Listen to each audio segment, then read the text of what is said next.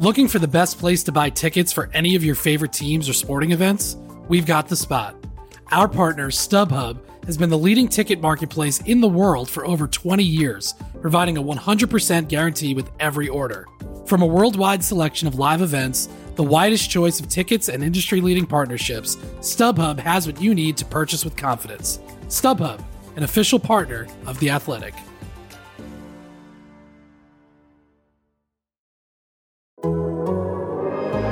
The Athletic.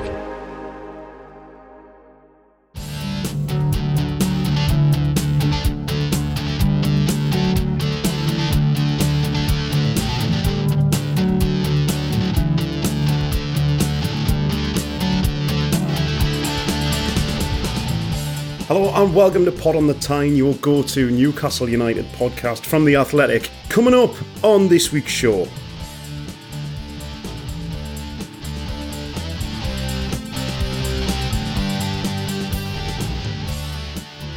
Hang on, this can't be right. Newcastle United are more than a match for the Premier League champions. Proper broadcaster alert BT Sports new lead football presenter Lynsey Hipgrave joins us. And strike a Light, the latest on our hunt for forwards with the transfer deadline fast approaching.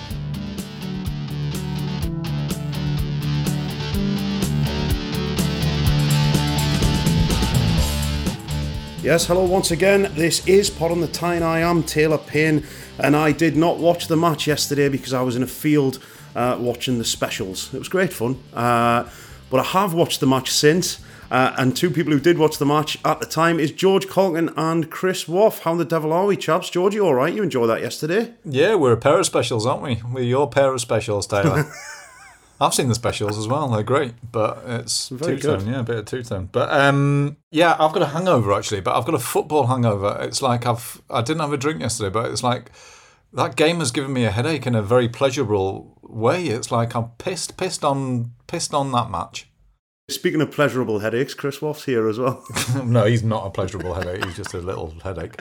How are you doing, Chris? That was some game yesterday, wasn't it? It was. I mean, I return and I bring joy back to George's life after the Brighton trip, which nearly broke him. Yesterday, I re-energized him. I re-energized Newcastle United, and that was yes, some some occasion absolutely breathless. I just it was one of those matches where, as a journalist, you're looking up and down, and by the time you look up, so much has already happened. The ball's at the other side of the pitch, yeah.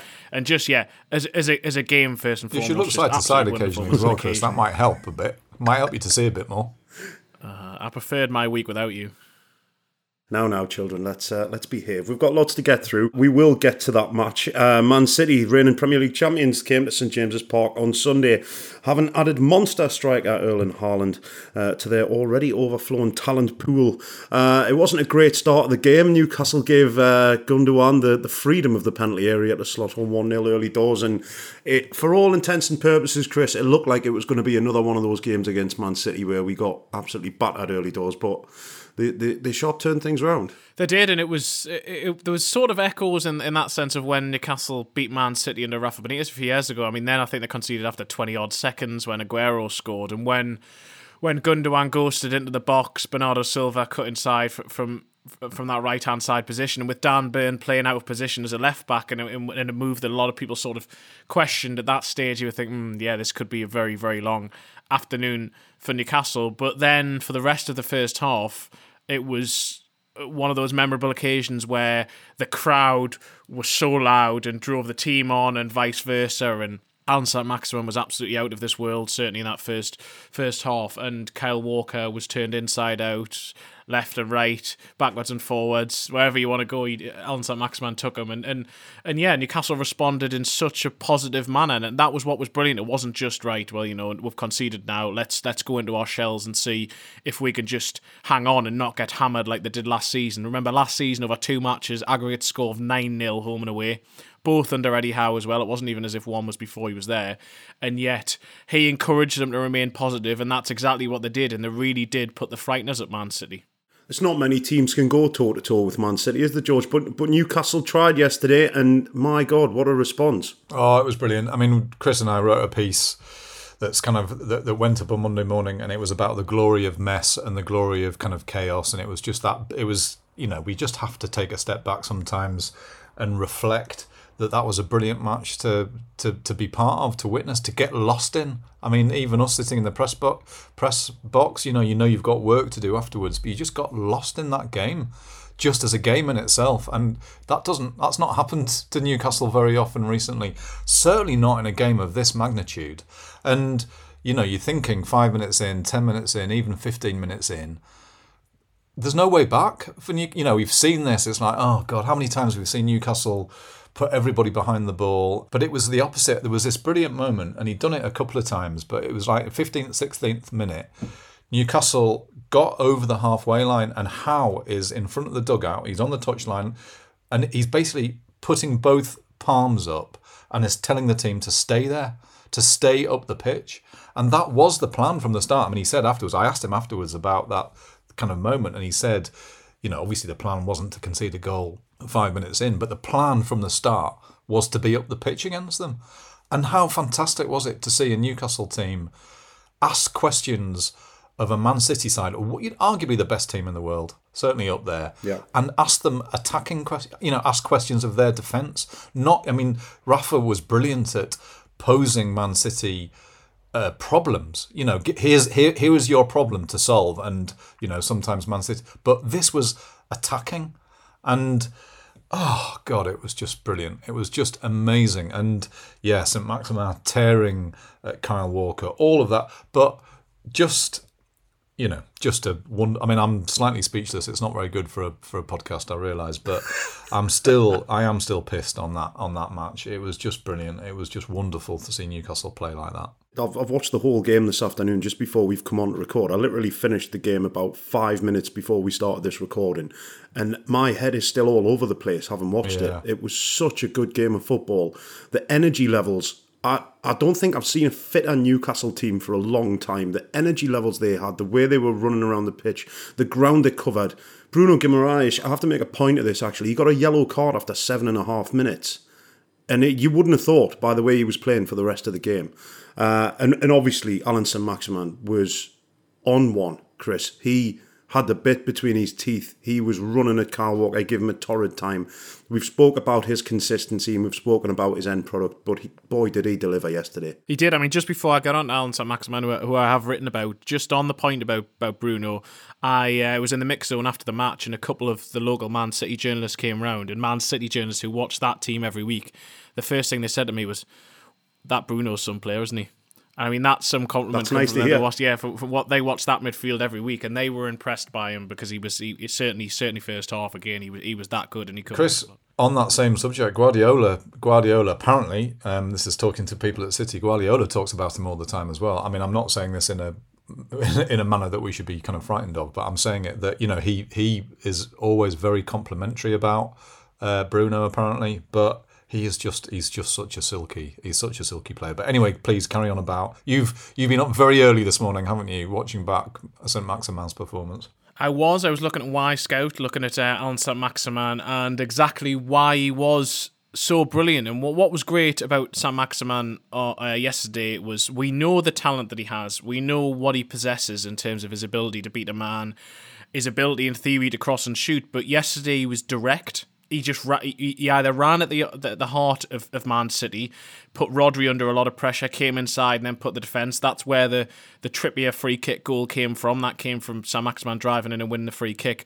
But the yeah, first, John the Stones, first, wasn't it? Yeah. yeah, the first goal came having St Maximin had already put in two very good crosses, one of which none of his teammates had managed to get on the end of, the second of which Almiron should have scored from about eight, 10 yards and managed to put it miles over the bar. And then having done John St- uh, having sorry done Kyle Walker twice by going all the way to the byline. He did both him and Rodri cutting back from the byline to cross in for what was Almiron's opener.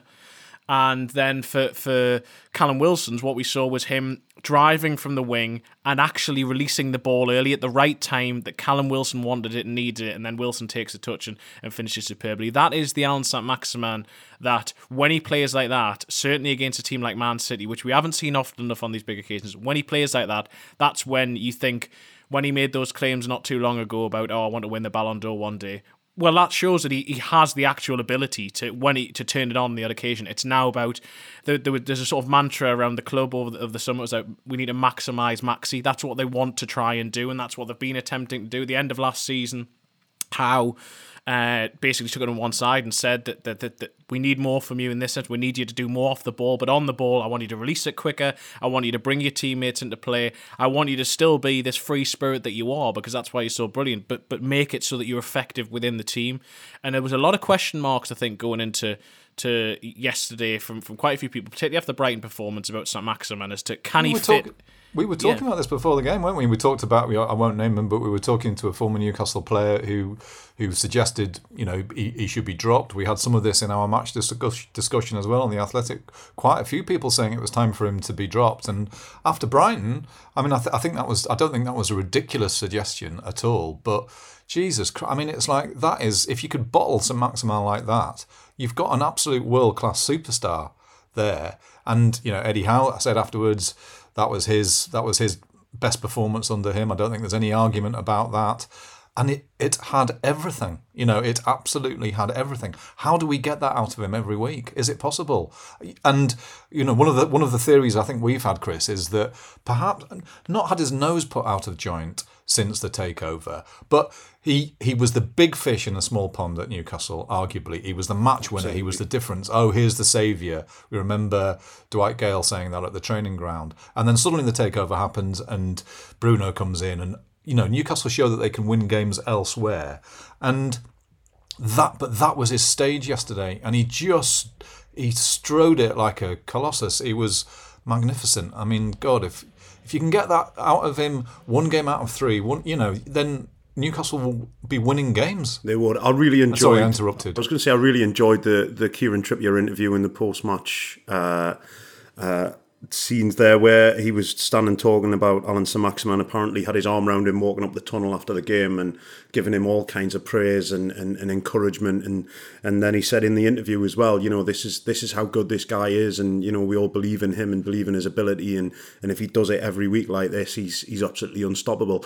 The leadership displayed by Kieran Trippier yesterday at times was fantastic. Stepping in and he's he's, he's playing as uh, uh, he's took the role of captain on and he is wearing that armband with pride, and he's doing it justice, isn't he? Yeah, he's he's. I mean, I still have to pinch myself. Kieran Trippier plays for Newcastle United. I mean, I just, I mean, you know, I love everything about him. I mean, you you talk about leadership. I'm sure we should probably talk about the red card that that was and wasn't. I mean, because that, yeah. I mean, that was leadership of an of an interesting sort, and you know, maybe a different sort. He didn't make. I mean, it was a fascinating interview afterwards where he basically he didn't say, "Oh yeah, I." I I caught him. I caught him, I caught De Bruyne by mistake or anything. It was a professional foul. It was a deliberate foul. He was digging his team out of trouble. Didn't go to hurt him though. No, no. He felt he had to make that decision to save to save the team. Took one for the team, and he didn't make any bones about that afterwards. He took that decision, and uh, no, that was a you know that was a nail biting moment, waiting for for VAR to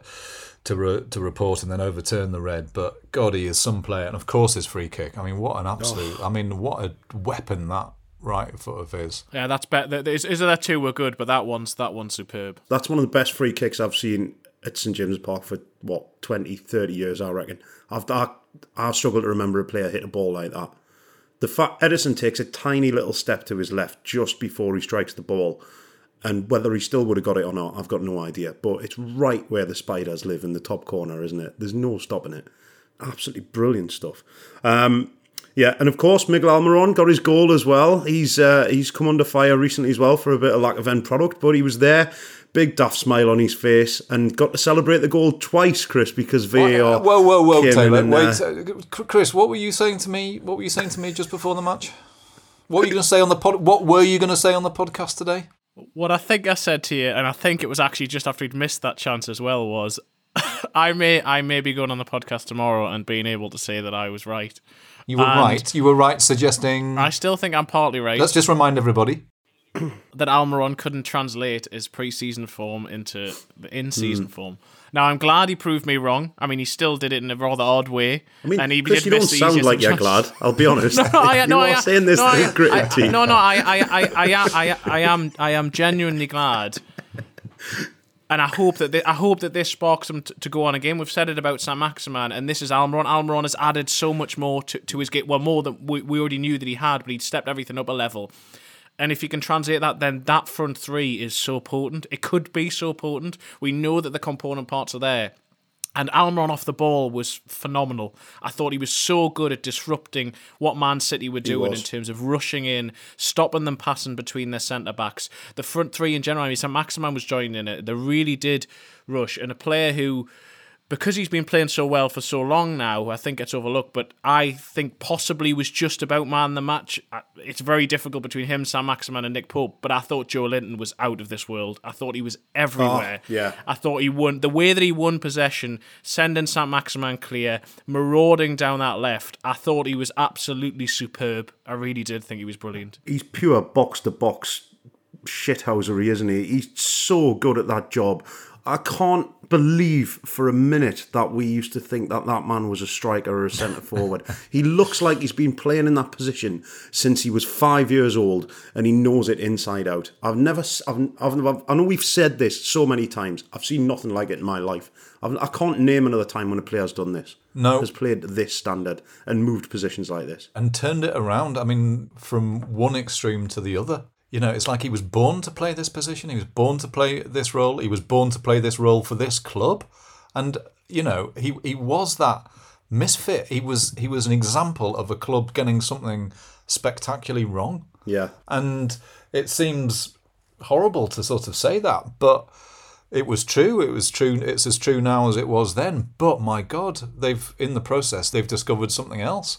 You know, occasionally, sometimes you think, oh, he's going to get too angry, or he's He's hmm. you know he's he's not used to this position, but as Chris says, he was sensational yesterday, and it's like he's born to play that role he's playing. There's something I noticed about him yesterday as well, which I absolutely love, and that he goes clattering into these challenges and and giving away fouls and all sorts of stuff, and he gets up and he looks like the angriest man in the world, and he's telling somebody to fuck off, but he's got a little smile on his face while he's doing it, and it, and it just I love it. I just think it's brilliant. He looks, Chris, like he's really, really enjoying his football, and I love that. I absolutely love that there was one moment yesterday, I think it was in the second half towards the Gallowgate end, where he, he did he, he completely wiped a Man City player out on the on the did, yeah. and then he got up and was just arguing with the with the uh, linesmen as if to say, "What have I done there?" And so one of those one where he got nowhere near the ball. He's taken him out. Yeah. It's not like a yellow card. Or it wasn't. It was just it was clearly a foul. Yeah, and just arguing arguing the toss just completely is not, and that's why he's just so involved in it. You can see he's so engaged and so into it. Him and the relationship between him and Bruno in midfield and the in the in the ground that that that, that midfield covered again yesterday. That was where Newcastle suffocated Man City at times. Obviously, Man City came back into it in the second half, and, and their class told at certain moments. But Newcastle weathered the storm and managed to hold on for the point at the end. At one stage, it looked like wow, three one. This might be a famous win. By the end, I think they were they were hanging on a little bit for a point because they got a little yeah. bit ragged with the ball when they seemed to tire, but that was understandable given the energy that expended up to that point. And Nick Pope as well, George. You mentioned him before, but you know some divine intervention from him at times, if you excuse the pun. But he was he was fantastic again. And I know he shipped three goals, but there's not much he can do about any of them. No. And some of the saves he made really kept Newcastle in the game, didn't they? I thought he was absolutely superb, just as he had been against Brighton. I mean, I think um, you know one of the conversations sort of we've had is that okay, that was an interest when it happened. You know, that's an interesting signing. You know, ha- is that enough of an upgrade on Dubravka? to justify sort of 10 million quid at a time when you know Newcastle are facing FFP and you have to just hold your hands up and say he's been fantastic. It's no slight on Dubravka, but he's not only has he earned his place in this team, he has shown that there's he's a class above. That you know it's the next step up, and um, he's just yeah he's just been brilliant so far. Not just you know again talked about his kicking and stuff like that, but he's actually able to start moves off, um, and he imposes himself. That's that he was doing that all the way through the game yesterday in a game that can be really, really difficult, you know, because you've got all this talent on the Man City, um, on the Man City side, but he imposed himself, and yeah, just brilliant to see. Just another thing that we were chatting about in the press box, and I didn't explain this very well to George, so I'm probably not going to explain it very well now. but oh, I was trying to, I was trying, I was trying to suggest why I I'm so, being so impressed by Pope, and and it's when as good a goalkeeper as Dubravka has been, he's been excellent for Newcastle. When Pope makes an intervention, it feels like it really is changing the match. And uh, I think it's partly because of the way that he distributes the ball very well in terms of quickly and he tries to get up the field. So that's partly the way that Newcastle have shifted playing. But, like, for example, when Haaland gets through and he has that chance to, and, and Pope's already out and he's already caught it, or when he comes and claims across, it feels like he's always in the game, he's always active. So that that's where I think that he has made a significant difference because he feels yeah. like he's always influencing proceedings. That save onto the post from Haaland was was absolutely world class. And you know what? Steve Stone mentioned this last week when he was on, and he said Nick Pope will make big saves against big teams when you've got your back to the wall, and that's exactly what he did yesterday. And he's he's he's already repaid that transfer fee, as far as I'm concerned. He's been brilliant since he's came in. So we'd probably say Arsenal was the the best performance we've seen post takeover, but that might have been the best game we've seen since the takeover. George, what do you reckon? It has to be, doesn't it? I mean, I think it has to be. I mean, Arsenal, I Arsenal yeah. was in, absolutely incredible. I mean, the atmosphere was incredible. You know, it was astonishing in a good way for every single reason. But I think just you know, Man City are the best team in the country. They're probably the best team in Europe. There's, you know, they've brought in Haaland. I mean, Haaland was incredible. Terrifying creature. Just, I think. I think. Ter- ter- yeah. Um, I, mean, but to to recover the way they did, I think City had something like eighty percent possession after fifteen minutes, and then Newcastle had a go. It was, you know, it was front foot stuff. It was seeing Newcastle pose Man City defensive problems, not just problems for them to attack into. And yeah, I loved it. And yeah, for half an hour or so, it was just these two. You could see Newcastle being the club that they want to be and just having a go. oh, it was amazing. It was brilliant. Yeah, it has to be. Yeah, it was has to be. Surely, Chris, what do you think? I think I'd agree with the obvious caveat that I wasn't at Brighton. I sent George there, so I didn't see that game. So that that, that may well have been one of. We haven't oh, mentioned that before, That's Chris. You had to ruin everything, that, Chris. You? You but, but everything. no, I'd, I'd concur with everything uh, uh. George said. Arsenal was a phenomenal night, but I also think that Arsenal weren't at the best, primarily because Newcastle made sure they weren't. But Man City had periods where they were phenomenal, and De Bruyne showed how brilliant he was. Yeah, first half, Newcastle shut them down. Yeah. Newcastle stopped them playing after they'd taken the lead, and for them to really contest in that way, the new way that Eddie Howe wants to play, he was interesting after the game talking about being brave and that the best teams are brave, and to, to try and challenge them, you've got to be brave yourself. And at times, Newcastle had six, seven players attacking altogether. We wouldn't have seen that that a few years ago with Newcastle. It was always counter attack, maybe St. Maximin Almiron, possibly a striker. He might have three players up the pitch, but Newcastle were committing bodies forward and they were t- they were playing a high defensive line, which maybe allowed Haaland to get in a couple of times, which allowed Man City to get into certain positions. And for the fact that, that, that, that they really did at one stage make Man City look very, very unsettled in the way they're playing. To have done that, and not just ten minutes into the game, this you're talking seventy five minutes into the match. I think that is that was excellent. Yeah, so that that is that is a barometer of what they to try and reach. They're not going to reach that every week, but that is they've shown they can do it, and so they have to try and just just keep reaching for that sort of level. I think for me, the overwhelming emotion from yes, coming out of yesterday was pride. I think uh, I felt proud of that team, and I think Newcastle really now have a team that they can be proud of and a team they can get behind. I thought it was an absolutely wonderful occasion.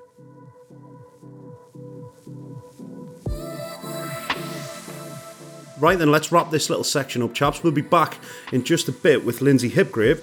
But before then, remember you can subscribe to The Athletic for just £1 a month for the first six months right now. Just go to theathletic.com forward slash Newcastle pod and you get full access to all of our great writing as well as ad free versions of all of The Athletic's podcasts. That's theathletic.com forward slash Newcastle pod. Sign up now. Come on, you Mackies.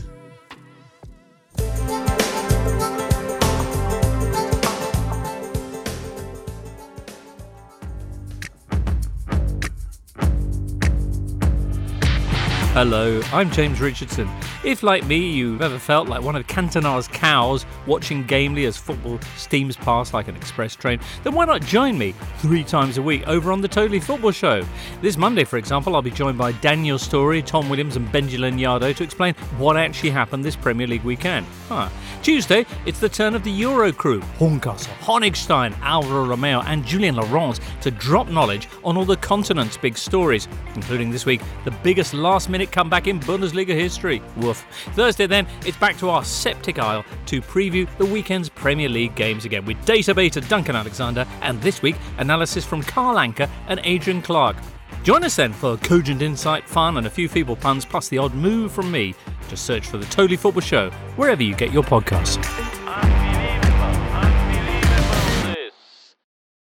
This episode is brought to you by Michelob Ultra, the official beer sponsor of the NBA. Want to get closer to the game than ever before? Michelob Ultra Courtside is giving fans the chance to win exclusive NBA prizes and experiences like official gear, courtside seats to an NBA game, and more. Head over to michelobultra.com slash courtside to learn more. Hey, it's Kaley Cuoco for Priceline. Ready to go to your happy place for a happy price? Well, why didn't you say so? Just download the Priceline app right now and save up to 60% on hotels. So, whether it's Cousin Kevin's Kazoo concert in Kansas City, go Kevin, or Becky's Bachelorette Bash in Bermuda, you never have to miss a trip ever again. So, download the Priceline app today. Your savings are waiting. Go to your happy place for a happy price. Go to your happy price, Priceline.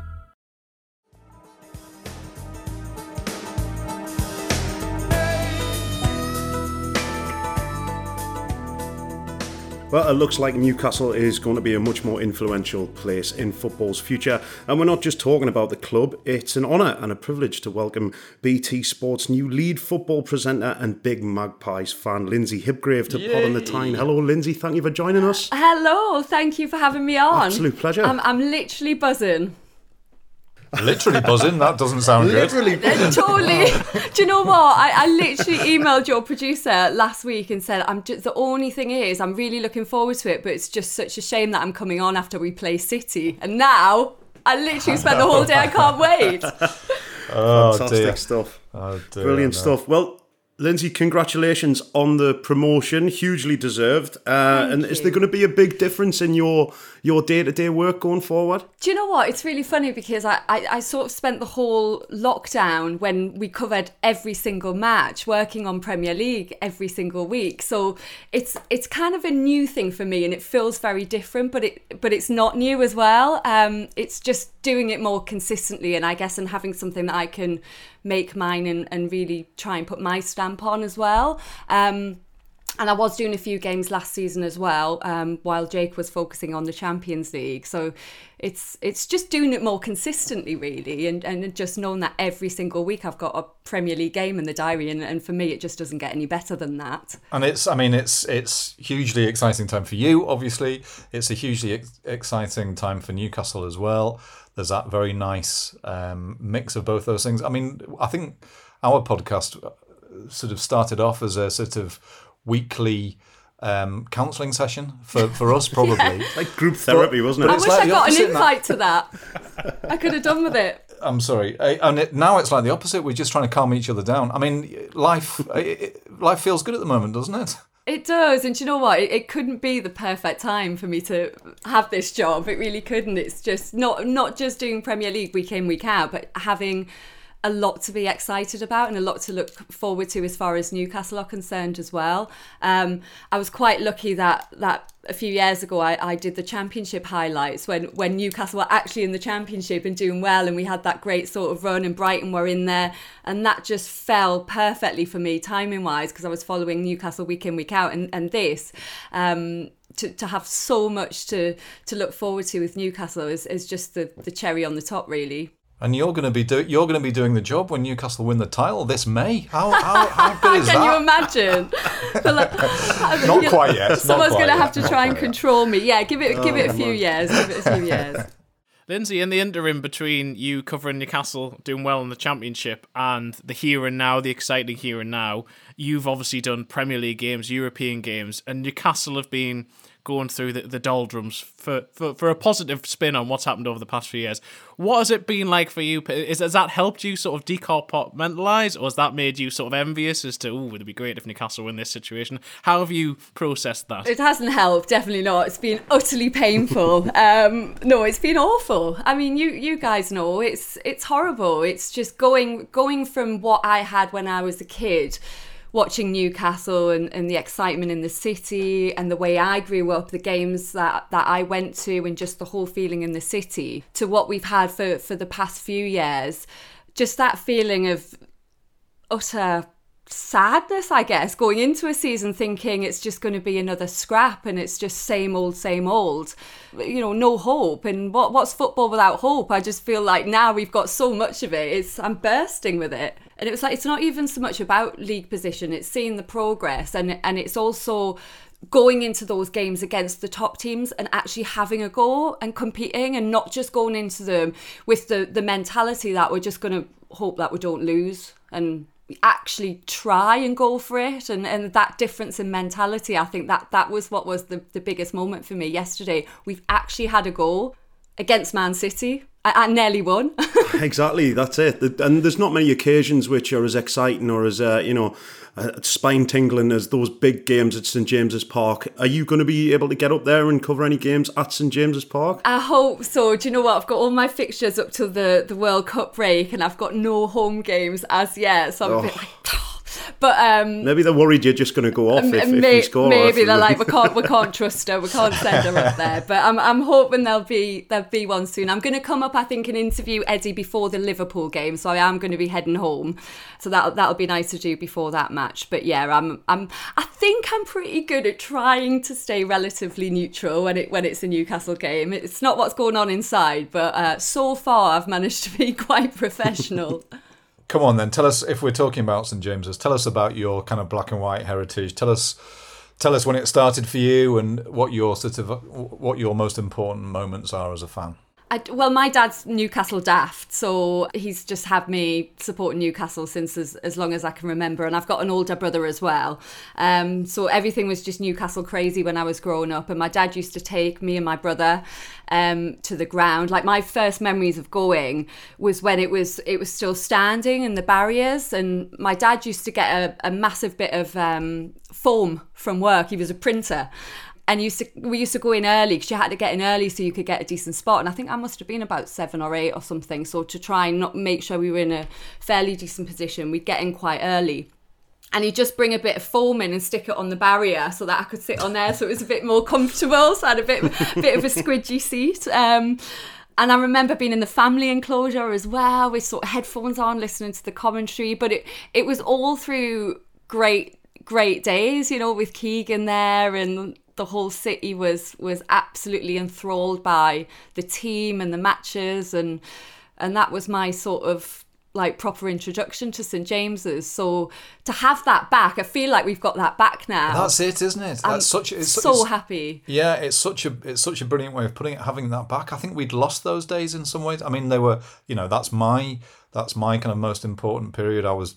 It's like I'm I'm I'm older. I mean, I'd come back from uni and I've got a I went to every game 92, 93 and um, you know kind of loved it. But it's like it was almost too painful to think about. I mean, and now you know at a time when the club was straining to sort of win something that that was the massive obsession at the club was to win something to have that back now and to you know to give that to a younger generation but you can almost like we can almost sort of re-embrace that memory can't we Definitely. And I'm just so happy, like, for my nephews who are up there as well, because they hadn't yeah. experienced anything like that. And they're, they're just crazy about it now, you know. I mean, to the point where my, my nephew asked my mum for a Gucci headband for Christmas. she nearly spat her tea out. so they're, oh, wow. they're just, just obsessed with the team now, and they can go with my brother and, and they can experience sort of what we had. I mean, I, I went sort of back in the day, I think, when it when it wasn't so great, but also yeah. that that whole season when we got promoted, I remember being in town for the open top bus parade and my dad was working so my uncle took me and my brother over because there was no way we were going to miss it and and just the whole city was was mad there was people hanging off traffic lights and yeah. they, they were on rooftops and lampposts. I just remember the, the people just hanging on. It was like the sound of music, you know, when the kids are in the trees. I was just people hanging everywhere in the city. And you just, that's for me, oh, it's just that it was impossible not to sort of fall in fall in love with it. My little boy's going through the same thing at the minute. He's 11, and I've started taking him regularly. And, and, and honestly, the the look on his face whenever we go into St James's Park is just brilliant. Yeah. But I had to give him two years of abject misery under Mike Ashley before he got to this point. I thought you can't have it that easy, no, son. You, you can't, can't, just go straight in at the top. You have to suffer for a little oh, while. you've got to take you, the rough with the smooth. So you understand, you know. Definitely, and now we can appreciate it even more. Absolutely. Lynsey, for for a broadcast, I mean, we anecdotally assume it was the case certainly was in terms of readership and interest in Newcastle that really because of the the lull period because people were disaffected they didn't want to read it there wasn't as much interest. What was that the case in terms of with the coverage? And now is there uh, uh, when Newcastle are on they were always a big draw anyway but is is it just is there so much excitement and, and are the figures just so high because people just want to watch Newcastle Do you know what? They've always been a, a massive draw, even even through the sort of hard times. That's that's the thing, and that was why that that sort of it felt like the club was just untapped. We weren't appreciating and make, making the most of this incredible fan base that we've got. Even through those those dark times, everybody was still committed even though there was lots of people saying oh I might get rid of my season ticket. I'm not I'm going to just going to stop watching them. I'm going to give up. It's hard to do that. You can't because it's your team and it's your club. So people just rolled it out almost and, and suffered it because they didn't want to didn't want to let go.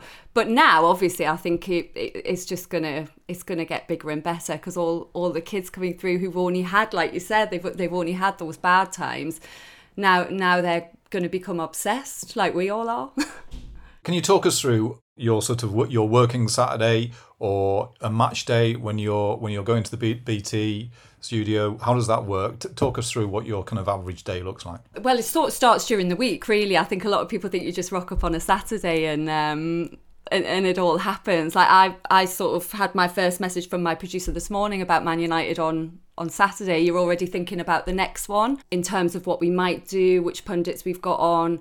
And then you start thinking about chat points throughout the week and, and, and topics of conversation. Then we get a WhatsApp group going with the pundits so they can chip in and, and give us their suggestions of the things they want to talk about because we very much want them to to lead those discussions. We're not sort of forcing bits of analysis and stuff on them. We want them to very much drive that. As far as the, the match day goes, it's it's sort of turn up about nine on, in the morning for the for the Oh my twelve God. thirty kickoff. That's even earlier than Chris. Yeah, but it takes me an hour to get me makeup and hair done. Well, the same for Chris. I mean, Same for exactly Chris, the yeah. same for Chris. and and then we went and then we're out sort of rehearsing from about quarter past 10 i'd say. Because we're doing all the build up from pitch side which is great. And we've been getting quite a lot of access which is which is brilliant this season. So we're, we're moving different positions. So we're just running through everything. And then it's into into the match It makes this podcast look positively amateurish in comparison when you when you talk about how much goes into your Would you- work. would you- hang and on. you're lucky if uh, you're lucky if some of us are wearing pants while we record this. It's like we rock up ten minutes before and then we do this, and it's no, but it's fantastic to hear that. just i hope you're all not sitting in your shorts at the minute but No, Chris. Chris has been known to, to be eating lasagna whilst we've been recording, which was a low point. Which was a low point. We did start out. We did when we started a couple of years ago. We were actually in a studio in the middle of Newcastle, which was kind of quite good fun. But I think sort of standards of hygiene and I don't know decorum have just slipped since lockdown, mainly led by Chris.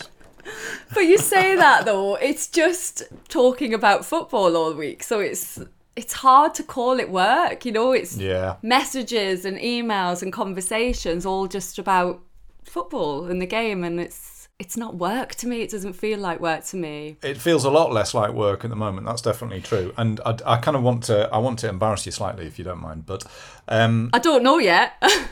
No, no, it's it's it's fine. Honestly, I promise. But um, but I kind of want to say thank you for sticking up for us through some very difficult periods. You know, it's not Taylor's full time job, this, but obviously Chris and I, this is our job. And I think sort of in the past there ha- there have been moments when Newcastle, particularly Newcastle fans, have had a very bad rap. I, I would say nationally. And and often from pundits sometimes, but you've always stood up for for who you are and where you're from, and I think it's amazing to have people like you and and and Alan Shearer, you know, in particular, sort of in positions that you've got. It's completely well, you know, it's properly deserved. You're you're a star. You're you're absolutely brilliant at what you do. But thank you. now you are sticking- embarrassing me. Good. Thank you for thank you for sticking with us and thank you for standing up for us. But you know, I'm I'm Geordie through and through. I, I don't live know. up there anymore, but my whole family are there. I'm up there as, as much as I can, and, and I'm very very proud to, to be from Newcastle. You know, I, I absolutely love coming home. I love the city. I love the people, and I'm really proud of that. And I think sometimes people do misunderstand us a little bit, especially when it comes Yeah. to football. People look in from the outside and we think we have all these unrealistic expectations. I think we expect to win the league immediately. We want we want to sign Mbappe, all, all these ridiculous ideas. All Newcastle fans actually want is is a team that they can be proud of, a team who will work hard, um, who are decent people, who will care about the city and the fans and the club. Um, they're not just in it for themselves. You know, obviously a trophy down the line would be lovely and, and a nice uh, and a nice run at the in the top half of the table. But but people don't have crazy ideas about about what we can achieve. We just want something to be proud of. Do you not think that's? I mean, I've always had a real problem with that word expectation because I, I mean, I think quite often as Newcastle fans, if there's an expectation, it's that things will go. If things can go wrong, they will go wrong. You know, I think that's the sort of expectation. But I always remember Sir Bobby saying that, you know, he thought, you know, with his incredible career with England and Barcelona and, and everything, but he would always say that the highs are higher at Newcastle and the lows are lower, so low that you would he would have needed his old pit helmet to sort of get through the gloom. And I think that's right. I, I think that when there's momentum behind the team, mm. positive or negative, you feel it more. So as soon as there's something to get excited about, oh, it's like we're just so enthusiastic. And then when things are bad, We take it harder. yeah, yeah. I think there is that sort of. Do you, do you have that sense as well? Definitely. I mean, I, I, I at sort of three one up yesterday, I, I said to my husband, I was at my mother in law's seventieth, and I'm trying to follow the game on his phone because I was like. It's, there, there was no way I couldn't, and everyone was fine because they know I'm Newcastle daft. So I'm, I'm I'm in this party in the garden with about fif- fifty Hipgraves, all, all at this seventieth birthday party, and I'm, I'm, I'm on my mobile phone in the garden follow, following the game. And it's really he's like, oh, you're you're going to get totally carried away, aren't you? I'm like, yeah, of course I am, of course I am. And then I said straight away, but we're definitely going to be on the wrong end of another four three classic. We're gonna That's what's going to happen. I just Yeah, my my this. initial Yeah. reaction was to say this is four three and we're going to lose it. But then afterwards, I, I knew straight away what what town was going to be like and what the atmosphere would be like there. And I just don't think there's many places where you can come away with a point from a game and you know that that emotion and, and that excitement is going to carry on for a whole week in that city. It, it, it will, everyone in that city will have a spring in their step for a week after that. And that's just a point Yeah, yeah. because of the performance. And after you've conceded two goals as well to make, I mean, that's it. It was, but there was a roar at the final whistle. There was that huge roar, as you said. I mean, the the four three, of course. In some ways, it would have been perfect if it had been four three. That would have been the perfect result. I mean, I don't mean that. You know, I, I know that sounds crazy, but it would have been that proper. It would have been that proper echo to to a past to a past era. But um, I quite, I think I preferred, all in all, I think I preferred the point than losing four three. But um, But maybe maybe we're the new entertainers now, but but different to the entertainers Whisper because it. we're yeah, but, Whisper but, it. but maybe Yeah. when we're when we're different to the old entertainers because this bunch of entertainers didn't lose four three. They they came away with a point. There's a bit more resilience there, maybe. and just having that feeling, I think having that feeling of sort of being the best of Newcastle. I mean, so Newcastle in the past under Rafa, under Steve Bruce as well, showed that they were capable of getting a positive result, but it was often everybody behind the ball, and it was, you know, hope not to lose. Whereas that was the way I'd describe it is that's the team playing like the stadium sounds. And feeding off each other. Yeah, yeah. And that how nice was it to see like Howe standing there telling them to stay forward and, and Yeah. not Yeah. you know drop deeper.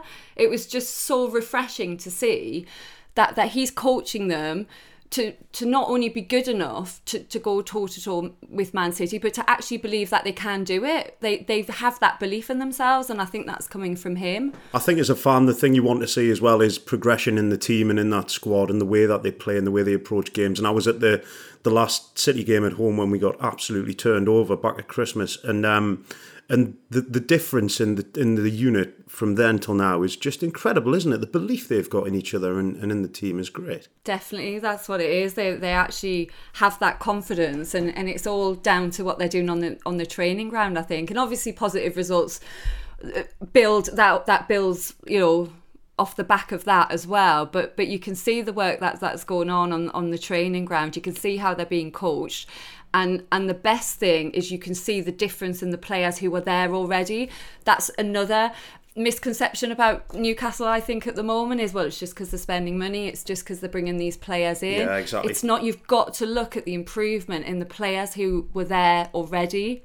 And Willock and, and Schär and, and Shelvey before you you know he Oh, was injured. yeah, of course. You, you're looking at those players and you and you're seeing how well they're they're being coached and, and how much he's improving them, you know, on the pitch but also confidence wise as well. I mean, Lynsey, you mentioned you're coming up to hopefully speak to him next week. I mean, George and I have probably not asked very good questions over the course of the last of his time here. So, what are you looking forward to asking him that we haven't asked him yet? What are you looking forward to chatting to, to Eddie Howe about? Oh God, you know, I was going to ask you guys if you've got any ideas. I want to know what his gym routine is because he is buff at the minute. He, He is, is, filling out Yeah. that training shirt. Do you know what? I just I want to know about his his relationship with the crowd and, and then the fans du- during the matches because it's just hap- it feels like it's happened really quickly. I'm not sure if it has. It just feels like he he's just won everybody over their hearts and minds immediately, and and I want to know how he feels in the middle of that atmosphere, knowing that everybody is completely behind him and the team and, and how he's sort of built that connection. It's fascinating, isn't it? Because he's not Keegan. He's not that sort of magnetic, quotable personality. Same as Sir Bobby, obviously. He's not as emotional, is he? No, but he's stirring this huge emotion, isn't he? And it's that. I mean, Rafa was similar. Rafa was the kind of fella that you you kind of long to give him a cuddle, but you know you know that that would have probably made him feel slightly uncomfortable. I mean, it, you know, he wasn't that sort of he wasn't that sort of massive personality, but Howe's got a touch of that. It's that sort of A touch, but it's so, that sort detail. of somewhere in the middle. He's a, he's a little bit closer towards the sort of Keegan end of the spectrum than, Yeah. than Rafa was. I think he's he's he's more personable. I think he, he's. I think maybe, fa- yeah. fans probably feel they can relate to him a bit more.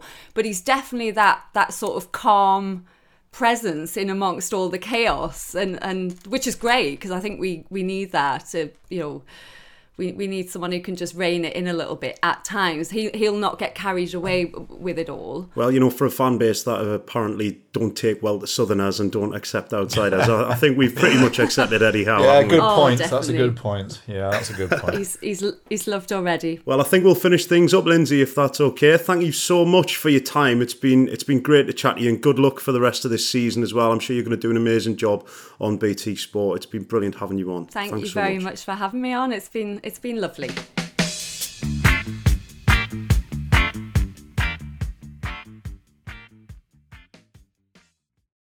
This episode is brought to you by Shopify. Whether you're selling a little or a lot, Shopify helps you do your thing, however you cha-ching. From the launch your online shop stage, all the way to the we just hit a million orders stage. No matter what stage you're in, Shopify's there to help you grow. Sign up for a $1 per month trial period at shopify.com slash special offer, all lowercase. That's shopify.com slash special offer.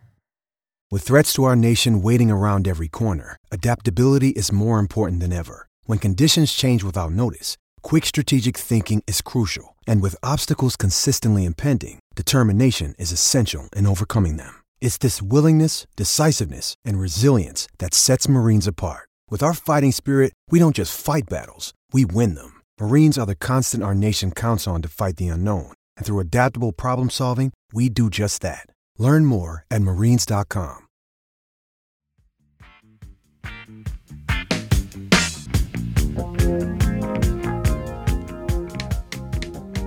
Right, there we go. Fascinating chat with Lynsey Hipgrave. George, that was brilliant, wasn't it? Yeah, we're all going out on the piss with her, so I can't wait. And I've managed to get BT Sports office moved to uh, Northumberland Street, so well done to me.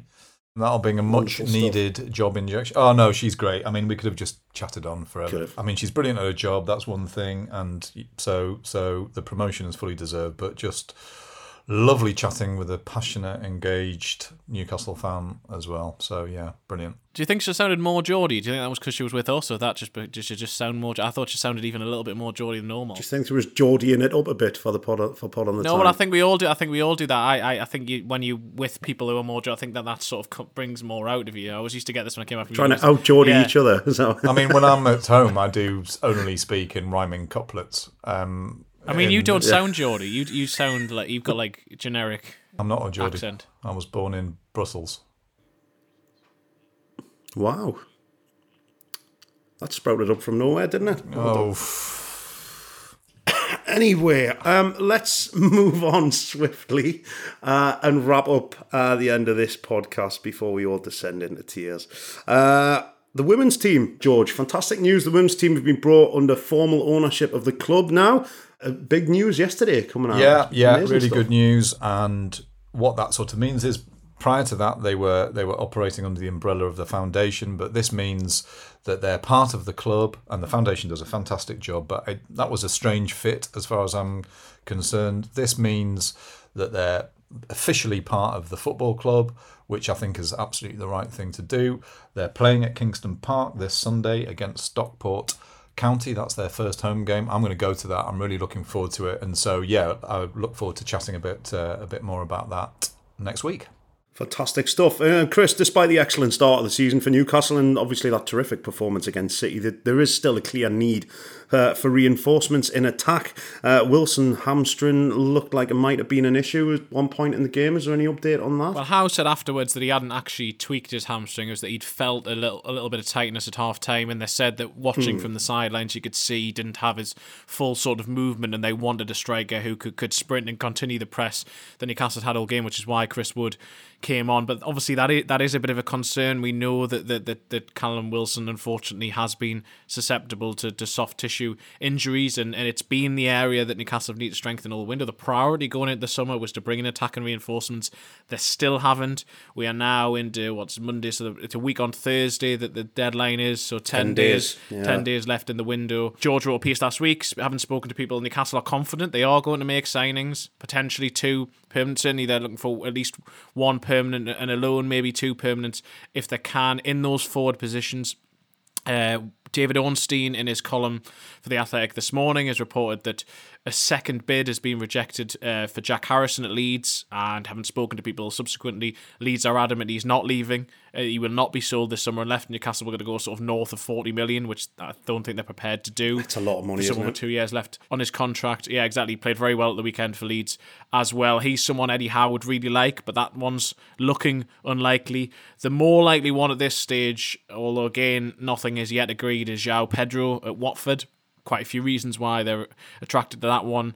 A, he wouldn't need to be registered in the Premier League squad because he's under the age of 21, and Newcastle have a bit of an issue in terms of numbers. It may mean they can keep someone like Jonjo Shelvey in the squad, particularly if they are looking to sign another midfielder, maybe on loan later in the window, as, as they seem to be trying to do.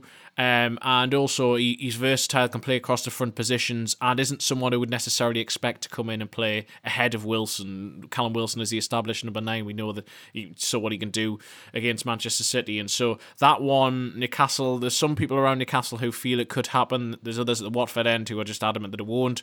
Ismaïla Sarr was was potentially going to Aston Villa. That looks to have collapsed. So whether it seems that Watford might let one go but not both, that could still happen. But there are a lot of other irons in the fire. Newcastle have put out a lot of inquiries to a lot of different players. James Maddison now looking unlikely. Uh, yes, I, I think that that one is looking unlikely. it seems that he's now uh, well he has been in contract talks with with Leicester unless Newcastle go back Shock. and blow them. Shock. exactly.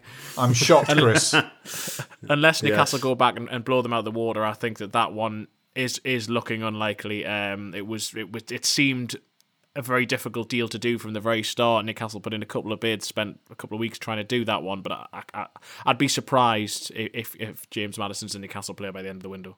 All I was going to add very, very briefly there. I mean, Chris, Chris touched on it, but the person I spoke to at the top of the club last week about about where things kind of stood a bit less than two weeks ago before the window was that midfield position, which I didn't think that necessarily that we'd known or sort of understood was a priority for them, but they were concerned, they are concerned, or mindful is probably the right word, of Jonjo Shelvey's absence for the first half of the season more or less. And so that is a position that they're actively looking at too. So is it, you know, is it two forward players? Is it a forward uh, and a attacking midfielder? Is it a deep lying midfielder? Because we know that Shelvey plays very deep and allows that allows Bruno to get a bit further forward. So there's, st- I mean, things do f- feel very fluid. We know that they were talking to Chelsea about loan players um, after the Brighton match. So I, st- you know, the, the hope is that they could sign two permanently, but it does still feel very fluid at the minute. All I would say is, after that City game, perhaps that gives us a different kind of perspective. Um, you know, they do need they do need those players ideally, but you know, playing like that, Newcastle have a pretty good team, don't they? Can they just sign a Dan Burn to play in every single position? Because it seems he can. There was a moment of uh, uh, uh, shades of uh, Laurent Robert and um, Olivier Bernard when he got smacked in the face uh, by Sven Botman's clearance, wasn't there? And he, down he went, bless him. He looked like he wanted to continue playing, but at the same time, I thought he doesn't even know where the pitch is. Bless him. He's, yeah, he's I think I think the he had a little bit of a concussion. I think he had a, was going to have a bit of a sore head this morning. But people, I was speaking people close to him, and they're, they're saying hopefully he'll be all right. Yeah, just but with a bit of a bit of bit dazed, I think this morning, but all right. We're all dazed after that. yeah, so Eddie Howe said straight after the match that Dan wouldn't be featuring against Tranmere, and that he'll have to make a few a few changes. I'm doing that match. I'm looking forward to it. Um, Newcastle's Newcastle's great cup odyssey begins, and I'm sure we'll talk about that next week. And obviously, as well as we come into that last week of the window, the loan market will start to churn, the logjam might loosen up, and you might see players move around, clubs and agents getting twitchy bums, and you never know what could happen in that last seven to ten days of the window as well. It gets a little bit tight, doesn't it, towards the end, and, and players start to move. Yeah, I mean, I think that's the thing. I mean, Eddie Howe was asked about players leaving, and you know they could still ideally do with a couple of players moving out, and he said, "Well, not at the moment. We're waiting to see how things stand. Maybe a bit closer to the window. You know, we might let people go, and that's the the position that sort of every club is in, and I'm sure that's the position that clubs in that Newcastle are talking to about their players. They're waiting to see how their squads shape up. It's a bit of a game of cat and mouse and who blinks first, and then as as players move, suddenly things get shaken free. I mean, another thing that Eddie Howe was talking about at the back end of last week was Bruno and Real Madrid because Yeah. suddenly they've sold Casemiro to Man United and are looking for a player now. You know, he his his response to that was very strong. Certainly not looking to sell him, but Yeah. that's an interesting thing. The better that Newcastle do, the more that other clubs will be looking at Newcastle's players, and how quickly did Newcastle develop. And if someone, I mean, I'm God's sake, I don't want to sell Bruno to to anybody, but he's not our little secret, is he?